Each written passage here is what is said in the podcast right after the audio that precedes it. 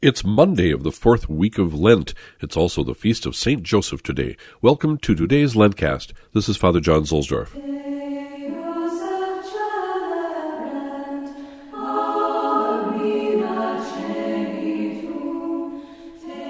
Today our Roman station is at Santi Quattro Coronati, the four holy crowned martyrs. First, we gather at the Collect Church, Santo Stefano Rotondo, the round basilica on the Caelian Hill about 300 yards away. And then we go over to the church on the edge of the Caelian Hill, which may be named for a military decoration. Roman soldiers were given crowns for different sorts of accomplishments.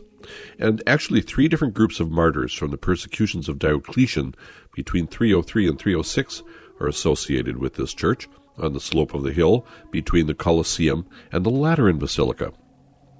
The tower you see here is one of the oldest remaining in Rome. There was a titulus or parish here of the same name already in 595 during the time of St. Pope Gregory the Great. In the crypt, you find the tombs with the remains of many ancient martyr soldiers who still inspire us today even as they pray for us who live in similar times and face similar, though subtler and more seductive challenges from secular authorities. In the St. Sylvester Chapel off the second courtyard as you approach the church, you find a spectacular 13th century fresco of the conversion of Constantine, which was inspired by the so called Golden Legend of Jacopo de Voragine.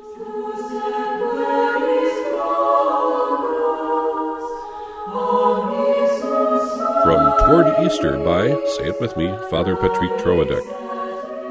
St. Joseph is the virginal spouse of Mary, who is the holiest of women, the perfect model of all virtues. A just man and of the royal race, St. Joseph knew well the Scriptures. He could not be unaware of this prophecy of Isaiah The virgin shall conceive and shall bear a son.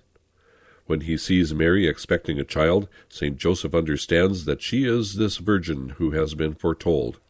Very humble, he finds himself unworthy of remaining with her whom God has chosen to be the mother of his Son. He therefore decides to go away from her discreetly. It is then that the Lord communicates to him in a dream a knowledge of the great mystery of the Incarnation in view of the redemption. Since his Son needs an adopted father here below, and since the Mother of God needs a protector, it is to him that Providence confides these two missions.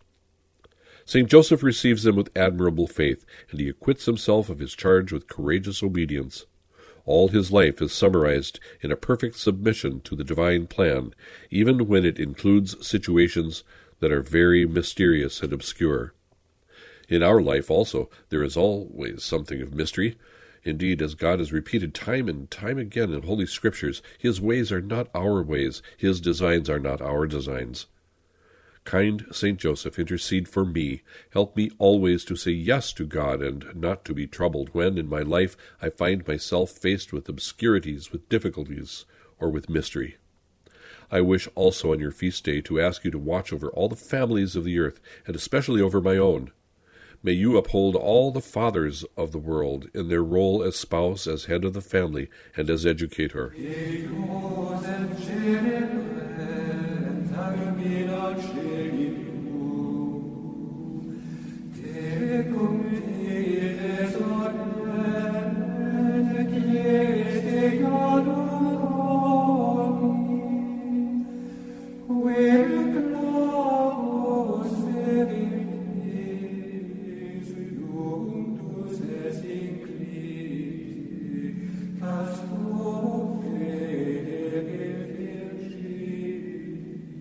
From Consecration to St. Joseph by Father Donald Calloway.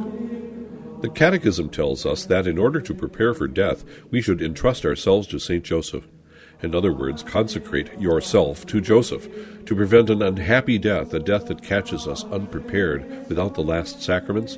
Prepare for it now by consecrating yourself to St. Joseph and living a holy life. In giving everything to St. Joseph, death will not catch you un- unprepared. Today, many people are not prepared for death. They do not consider their mortality, living as if they are immortal and immune to the grave. The finality of death will be a torture for such people. As for you, live a pious life in union with the Church, remain in a state of sanctifying grace, go to confession and Holy Communion frequently, give everything to Joseph,